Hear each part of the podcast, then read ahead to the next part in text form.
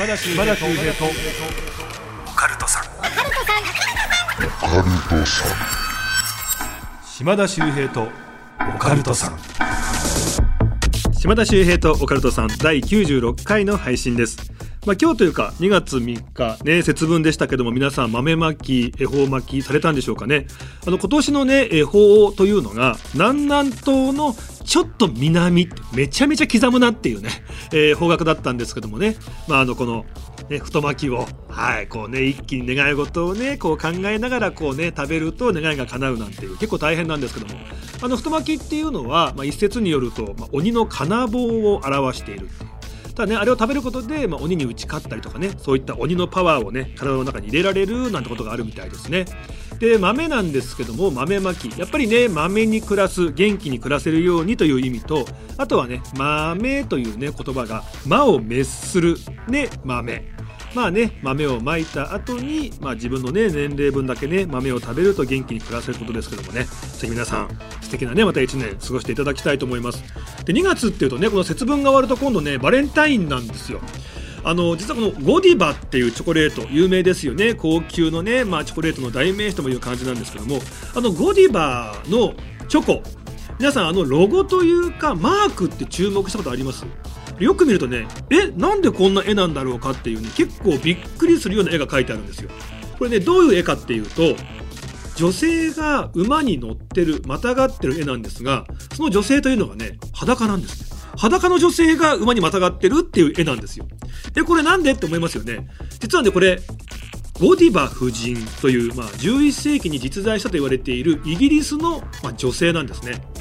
でこれねなんでこういうね絵があって、まあ、これがゴディバのねロゴになってるかって話なんですけどもこれゴディバ夫人がですね、まああのまあ、その住んでいる領主の、まあ、奥様なんですけどもこの領主がねちょっとこう民衆に対して優しくないというか重税を課していたんですね。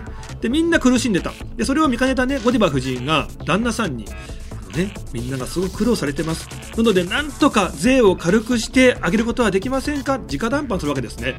でまあ、当時ね、まあ、そういった奥さん、女性がその男性の方にね、口をこうね、聞くというのはあんまりこうなかった時代だったらしいんですよ。で、ちょっとこう旦那さんの方が怒ってしまいまして、なんだお前そんなこと、俺の仕事に対してね、口出ししやがって。じゃあ分かったよ。じゃあお前がな、裸で馬にまたがって村を一周できるんだったら税軽くしてやるよ。まあ、できるわけないと思って無理難題ふっかけるんですね。でもやっぱり猫デバ夫人優しいですから。自分が恥ずかしい思いするだけでみんなが救われるんだったら私やりますって言って実はそのね馬にほんと裸でまたがって村一周したんですね。でそれやられちゃったもんだから旦那さんの方がああじゃあ分かったしょうがないなってことで、まあ、税が軽くなってみんなが救われたっていうまさにそういったね成人のような女性なんですね。まあ、だからそういった愛あふれる女性だからこそ、まあ、そのゴディバのチョコのねロゴにもなってるんですけどもただやっぱりねまあ、村人民衆からすると自分たちのために裸になってそんなね思いをされた夫人ですからみんなでこう話すわけですよ。夫人が村を一周する時その時は全員絶対にカーテンを閉め切って外に出ないさらに外は絶対に見ないその夫人の恥ずかしい姿は見ないようにってことで決めてみんな誰も本当に見なかったらしいんですね。まあ、そういうね素晴らしいことがあった中やっぱりね一人ぐらいいるんですよね。トムっていう男がやっぱ見てえなと思って思わずこう覗き見盗み見してしまったわけですね。でその名前というのがトムと言いましたがこれがあのピーピングトム覗き屋トムの由来になってるということなんですね。であの、まあ、そんなことをしてしまったんで村人たちの怒りを買って、まあ、そのトムは目を潰されてしまったなんていう逸話もあるそうなんですが、まあ、そういったはい、ゴディバ夫人という方がいてすごく愛にあふれた方だったのでゴディバのチョコレートにはあの絵が使われている。なので、まあ、バレンタインですね。あのチョコをねあげる方ゴディバっていう方はですね、まあ、それぐらいのこう愛を込めてですねぜひチョコレートプレゼントしてみてはいかがでしょうか。さあ、えー、ちょっとね、えー、豆知識的な話にもなってしまったんですけどもこの番組怪談都市伝説占いさまざまなオカルトジャンルの専門家ゲストに招きしまして私島田がディープなお話を伺ってまいります。今回のゲストすごいんですよ。村上ロックさんです。ね、怪談好きの方からすると知らない方いないと思うんですけども、まあ、の怪談バースリラーナイトではねエースとして夜な夜な大活躍されていますしあとは去年一昨年かなあのムーもうオカルト雑誌のね最高峰ですがあのムーのね冠がついたムーワングランプリという大会があったんですが名だたる怪談師抑えてダントツのぶっちぎり優勝というもう実力にはとんでもない今日怪談師の方お越しいただきます。ぜひね皆さんこの後島田秀平とオカルトさん最後までよろしくお願いいたします。島田秀平とオカルトさん。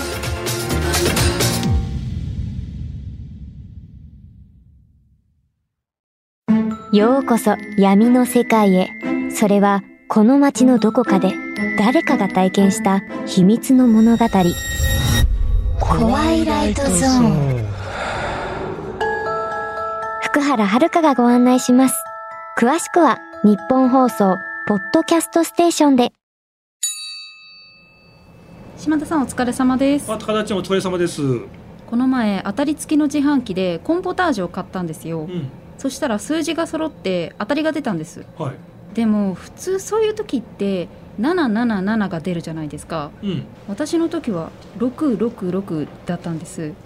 なんか不吉ですよね。あこれその時に当たったコーンポタージュです。お一つどうぞ。島田秀平とオカルトさん。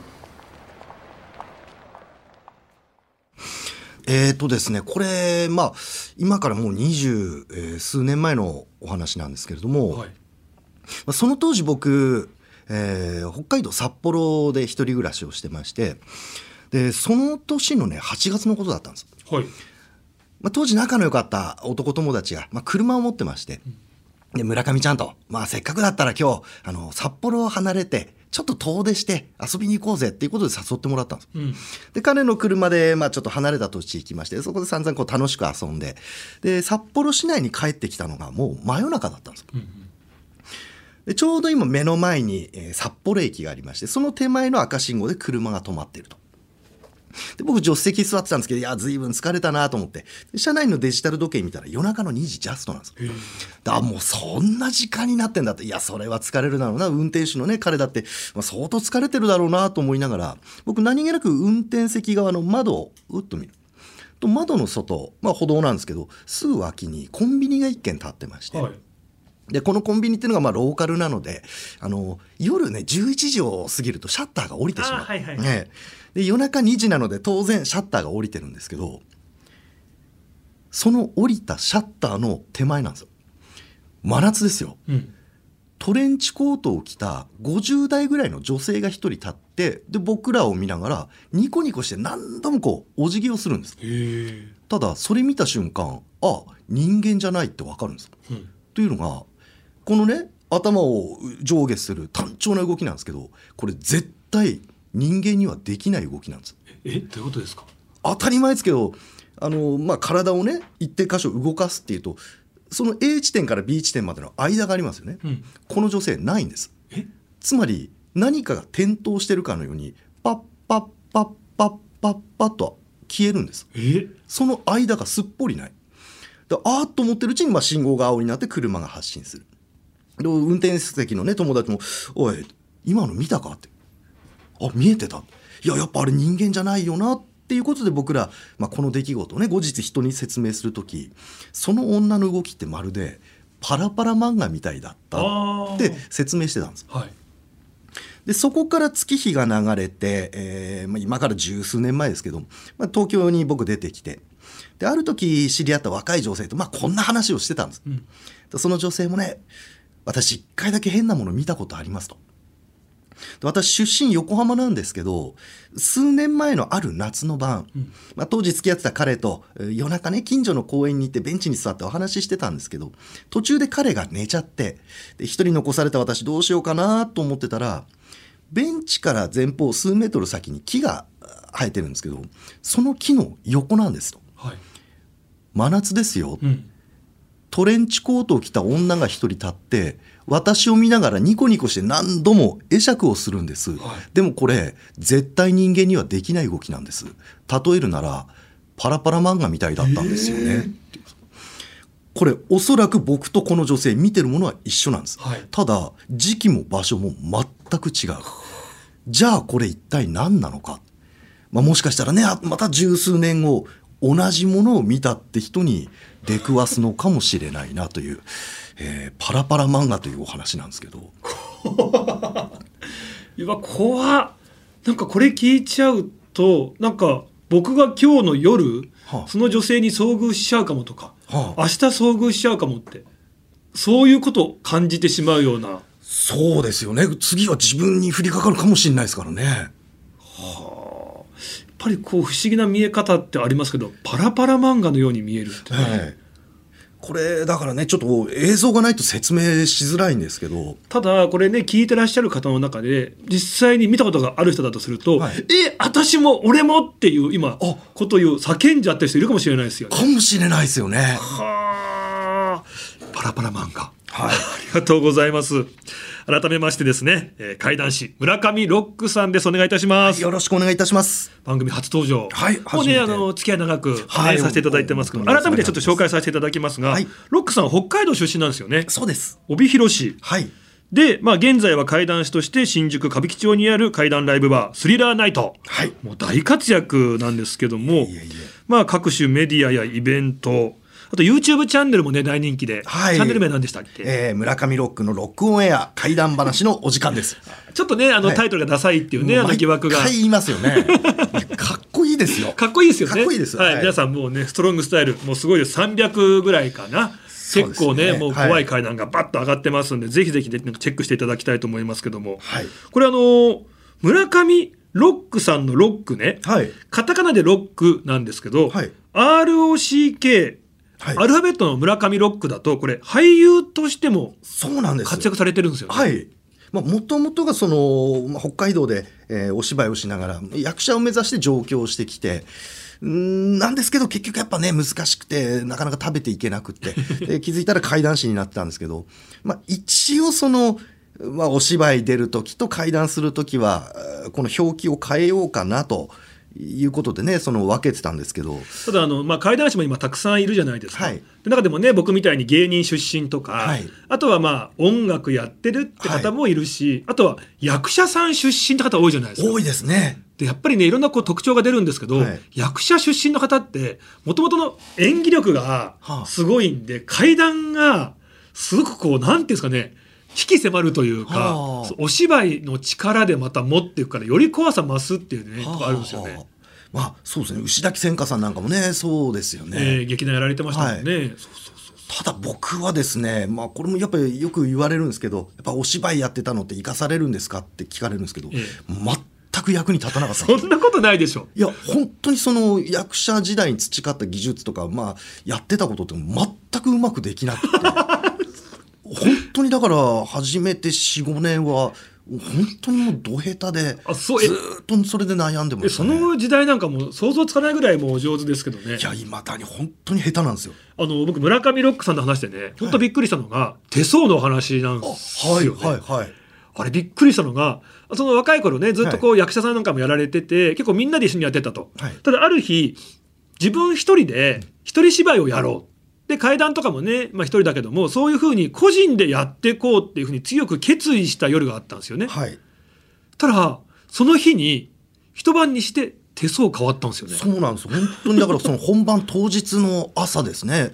目覚めてよし今日頑張ろうと思ってシャワー浴びに行って出てきたら本当に手のひらの皮全部向けて皮が。ええ。手相が全部変わったんですよ、ね、で今ね村上ロックさんってマス掛け線っていうね、はい。横一直線、はい。まあ今年のね大河じゃないですけども、徳川家康にあった天下取りの僧っていうめっちゃめっちゃいい手相してるんですよ。あいや本当にありがたいですけど。だからねそのあすごいいい手相ですねって言ったら「いや島尾さんこれ実はもともと違ったんですよ」ある日を境に変わったんですよって、はい。僕も初めて聞いたような話で手相ってそんなねやっぱり覚悟決めたりよしっていうふうに何か自分の中で強く思うと変わるんだなっていうのをうんロックさんの話を通じてね僕も知ったんで面白かったですねいや本当そうね不思議な体験でしたそうなるとやっぱりこの怪談師になると決めて手相が変わったって部分もあるので、はいこの怪談師っていうお仕事は天職なわけですよね。まあなのかなって最近ようやくちょっと思えるようになってきましたね最近ようやくです。はい。いややっぱりもともとその音楽やったりお芝居やったりっていうのがあってでも結局それがうまくいかなくて怪談師になったってのがあって、まあ、どっかでねなんかそのフラストレーションじゃないですけどうはあったんですがいや本当だから最近になってようやく自分の中でそこが一致してきたというか。これスリラーナイトっていうのは、はいこれ怪談バーなんですよね。そうなんです。えっと、もともとが1号店が、えー札幌すすきのにありまして、はい。で今から10年ほど前にあのその2号店として、えー東京の六本木でオープンしてでそこからまあなんだかんだあって移転してきたんですね。今新宿歌舞伎町にあるんですけど、ええええで本当にちょっとまあ特殊な、えーバーといいますか1時間に1回必ずあの怪談ライブが聞聞けるというですねでそれ以外の時間は楽しくこう飲んでいただく飲み放題なんですよ。あただすごいのがお客さんたくさんいらっしゃってね。いやありがたいことに本当。怪談ファンが多いんですかね。すごいですね今ね。本当にだから日本全国各地からあの聞きに来ましたっていう方いらっしゃって本当ありがたいですけど。でなんかねロックさんが優しいのが怪談が終わったらステージからね客席に降りてって、はい。で皆さんと結構お話なんかもする中、はいなんか雑談かと思いきや、意外と多いのがお客さんの方から、はいロックさん私の話聞いてくださいよっていう。はい。そうこれが多いしでもう僕の持ってるお話ってほとんどがやっぱりそのお客様から聞かせてもらったお話っていうのが多くって。でまあ本当にでもねこれ、まあ、何千何万とうねいろんなお客様に会ってそういう話収集していくと面白いデータみたいなのもやっぱ取れてくるんですよ。え？どんなことですか？例えばなんですけどやっぱそのうちで亡くなる人前の日にその黒い影が迎えに来る。ただでそれやっぱりね翌日亡くなっちゃって、まあ、連れて行かれたんでしょうねと。でもねその後数日経ったらその亡くなった方白い影になって現れるんですよ、もしかしたらだけどあれずっと繰り返しててその白い影ってのも時間が経つと黒くなってくんじゃないですかね。でまた違う人を連れに来るんじゃないですかねっていう話とか。僕ちょっとね最近その死神についてちょっと僕もデータが取れた中でこういうことなんじゃないかって思った説がありまして、なんかね大体本当亡くなる方ってこの黒い影が来るとか、はい。死神に連れてかれるみたいなこと言うじゃないですか、はい。でやっぱりこう死神ってなぜか全世界共通の神様なんですよね。大体黒い感じで鎌持ってるみたいな、はい。これ全世界にそういう話ってあるじゃないですか。はい。でやっぱり僕らは連れてかれてしまう、ん。見えられたら殺されてしまうんじゃないかって怖く思ってたんですけど、はい。そういう黒いもやが見えたっていう階段を話してくれた方がいたんで、はい。ああいつものパターンだなと思ってたら日を追うごとにねそのもやがどんどんどんどん晴れてって最後ファッとは見えたんですよ。あはそしたらそこにいたのが自分が生前すっごく可愛がってもらってたおじいちゃんとおばあちゃんだったんですって。あはだから黒いもやと思ってたけど実は中に本当はすごく優しい存在がいるんじゃないのかな。で宗教によっても、うん。やっぱりこう死っていうのは苦しみからの解放。あはい。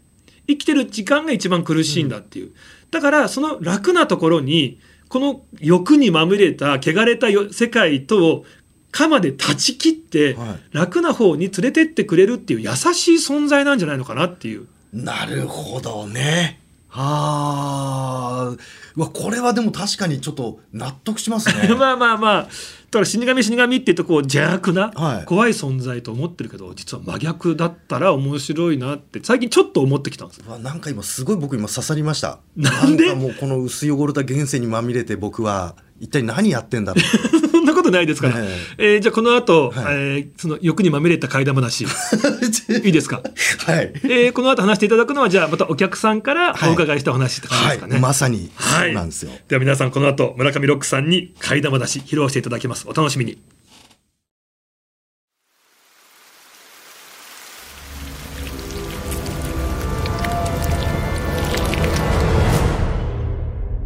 島田秀平とオカルトさん。それでは村上ロックさんお願いいたします。はい。あのーこれまさに、えー今から数年前なんですけれども、あこの僕が勤めてます怪談ライブバースリラーナイトに、えー来られたお客様に聞かせてもらったお話なんですよ。はい。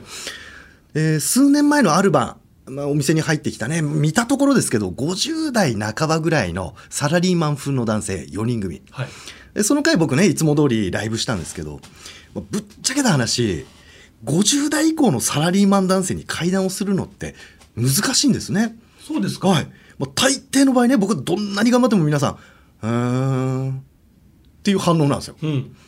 で、その回もやっぱりこう手応えいまいちだったんですけど、終わった後にお席伺って念のために、あの、皆さん、階段って興味ありますって聞いたら、4人中3人の方が、全然ありませんと。なかったんだ。ええいや僕らねついさっきまで近場で飲んでたんですけど、ええ。まあその帰りに偶然この店見つけてでどんなもんかなと思って入ってきたんです。よ 実際ね50過ぎてサラリーマンやってたら幽霊より怖いものいっぱいあるんですよ。確かに。はい、わあやっぱそういうもんかなと思ってましたら残り一人の男性が「俺ちょっと興味あるんだよな」って言うんですよ。その一言で周りの方たちも「え？そうだったの?」お前そういうの興味あったの?」もういや興味あるっていうか俺一回だけそういう体験したことがあるんだよなって言って話し出したんです、でこの方が今の会社に入社された年なのでおそらく30年以上前だと思うんですよ。はい。でこの方と同期で入社したタミヤさんという同い年の男性がいたそうでしてこのタミヤさん非常に魅力的な人物。魅力的。もうとにかく面白いうん。もう一日中冗談をバーッと言い続けるんですが、まあ、これがね非常に切れ味鋭いというんですかもう職場の中どっかんどっかん向けるとで大抵ね新入社員入ってきて仕事中冗談言ったら上司の方もね「お前いい加減にしろよ!」って言うんでしょうけどこのタミヤさんの場合はもう周りの上司たちもゲラッゲラ笑うと。でこの体験者の男性ももうすぐにねタミヤさんに惹かれたそうなんですがただこれ自分でも何かはわからない。うん。タミヤさんに対して面白いだけじゃない。何らかの違和感を感じてたっていう。んですうん。まあでもね同期で入社して年も同じだということで非常に気が合いまして。で仕事帰り2人でお酒飲みに行くことが多かったそうなんです。で会社入って、えー数ヶ月が経った頃。でその日仕事帰り2人で居酒屋に行きまして。でそこで散々お酒飲んで、いやーじゃあそろそろ帰るかって言ってお店を出て2人並んで暗い夜道ずーっと歩いていくとあるところまで来た時にこの横を歩いてるタミヤさんあって言って足を止めるんです。はい。お？どうした？って見ましたら自分たちが歩いてる歩道の脇白いガードレールがずーっと続いてましてそのガードレールの足元のところなんです花束が備えてある。うん。もう一目見てあここで以前事故があってどなたかが亡くなったんだなってのが分かる、うん。と足を止めたタミヤさんその花束に向かって手を合わせる。でその姿が衝撃的だった。タミヤってこんな一面があったんだ、うん。まあ普段ね冗談ばっかりで面白い男だと思ったけどあそうなんだ、まあ、このギャップと言いますかね。何かこの人間的に深いところがあるんだ、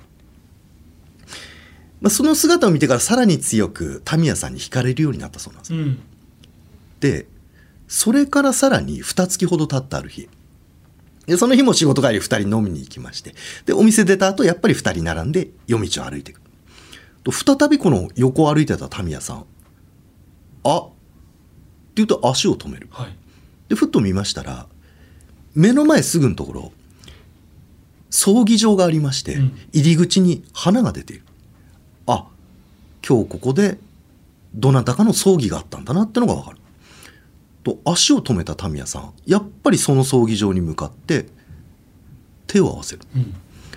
あーやっぱりそうだ。とこのタミヤって面白いだけじゃない。何かこの人間的に深いところがあるんだな、まあ、そう思ってね言葉もかけられずにその後ろ姿じーっと見てましたらそのうちタミヤさんの肩ですとか背中が小刻みに震えてるんですはい。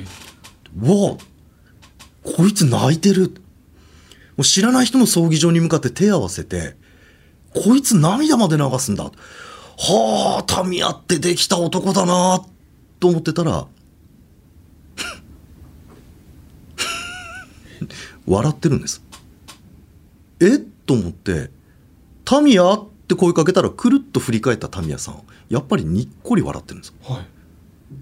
お前何やってんの？おこれ、まあ、手を合わせるポーズです。いや俺さ実は昔からね子供の頃から霊感強くって、でな人が亡くなった事故現場とかこういう葬式会場の前来るとさ俺必ず手を合わせるんだ、まあ、そうするとなお前こういうの信じるか分かんないけど幽霊って本当にいて俺についてくるんだよね。俺が同情してると思うんだろうな。あいつらバカだから。それ聞いた瞬間に今まで自分が漠然と感じていた違和感の正体が分かったんです。と続けてタミヤさん「お前さ幽霊って見たことある?」いやないけど」見たい？え見れんの?」うん。お俺んちすぐそこだからお前ちょっと寄ってけよ」って言ってそのままタミヤさんのアパート連れて行かれまして。はい。え部屋入るなりタミヤさん明かりを常夜灯にして1メートルぐらいの距離で向き合う。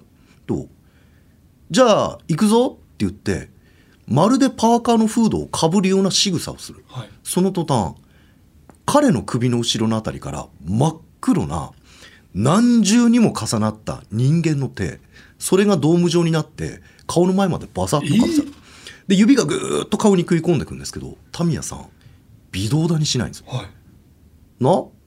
これなんだよ。って言うと再び明かりつけるとそれがふっと消え失せる。で、マジかよと思ってたら、でな、まあ俺もな、この手を合わせることによっていろんな例がついてくるんだけど、これさすがに溜まりすぎると、まあ俺も落としに行かなきゃいけねえんだ。まあ、ちょうどいいや。お前それも見てっか？言って、はい。そのまま二人、深夜の住宅街しばらく歩く。えでようやくたどり着いた先が2階建ての一軒家なんですけど、うん。ここ外観からしておそらく誰も住んでないんだろうなっていう空き家なんです、えはい。いや実はさこの家ってなまだ誰も気づいてないんだけどちょっとすごい場所なんだよな。ほらお前こういうの聞いたことない。あのどこだかのトンネルに幽霊が出るとかそんな噂あるだろう。ん。まあ、今でいう心霊スポットのことなんでしょうね。実はこの家もそうなんだよ。ってのもな以前この家住んでた家族ってのが4人家族なんだけどその4人全員この家の中で首くくって死んでるんだよね。でなその4人の霊がまだこの家の中にいるんだよ。それがいいんだよなって言ってでこれちょっと余談になるんですけど今から数年前日本で公開されたホラー映画に「貞子対かや子」というあ映画がありまして、ね。はいはい。で今有名なリングに出てくる貞子と呪音に出てくるかや子。この2つの呪いをぶつけることによってそれを相殺するというそういった内容なんですけど、ん。このタミヤさんまさにそれをやるんです。ええ。自分についてる霊をこの家に落とすことによってこの家に取り付いてる霊とぶつけると、まあ、ただねそんな話聞いたところでこいつ何言ってんだろうと思ったそうなんですがその翌日この一軒家って不審火で全焼してるんですえでそれ以来ちょっとこのタミヤさんのことが怖くなったそうでで距離を置いてたんですがそれでもねある時思い切って「なタミヤ」と「お前さまだこの手合わせるのやってんのか?」って言ったら「おうやってるよ」お前さそういうことやってて大丈夫か?」いや俺詳しくないからよくわかんないけどその罰が当たるだとかたたりだとかそういうことないのか？って言ったらタミヤさんゲラッゲラ笑いながら、ないないないないないないないないないない全然ない。だから俺やってんだもん。そっか、まあ、だったらないいけどさ。いやでもなもしお前がよくたってお前の周りの人間家族とかさ、そういう人たち大丈夫なのか？え？家族？家族なら全員死んだよ。このタミヤさんの両親を含め登園に至るまで親族全員亡くなってるそうなんです。でこれ結果から言いますとその1年後このタミヤさんも亡くなるんですええ冬の寒い晩だったっていうんですが彼自宅の近所の踏切の前に立ちましてで遮断機が降りて向こうから電車が近づいてきている。この様子を後ろにいた方が一部始終目撃してるんですけどタミヤさん一人なのに終始誰かと会話をしてるんです。その内容っていうのがはい。はい、えーそうですよね。はい。ああそれはもう仕方ないと思ってます。はい。はい。はい。はーいって言ってそのままビョンと飛び込んだんですよ。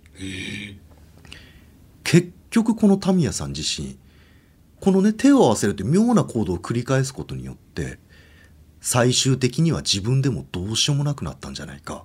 それで向こうの世界に連れて行かれたんじゃないか。まあただな。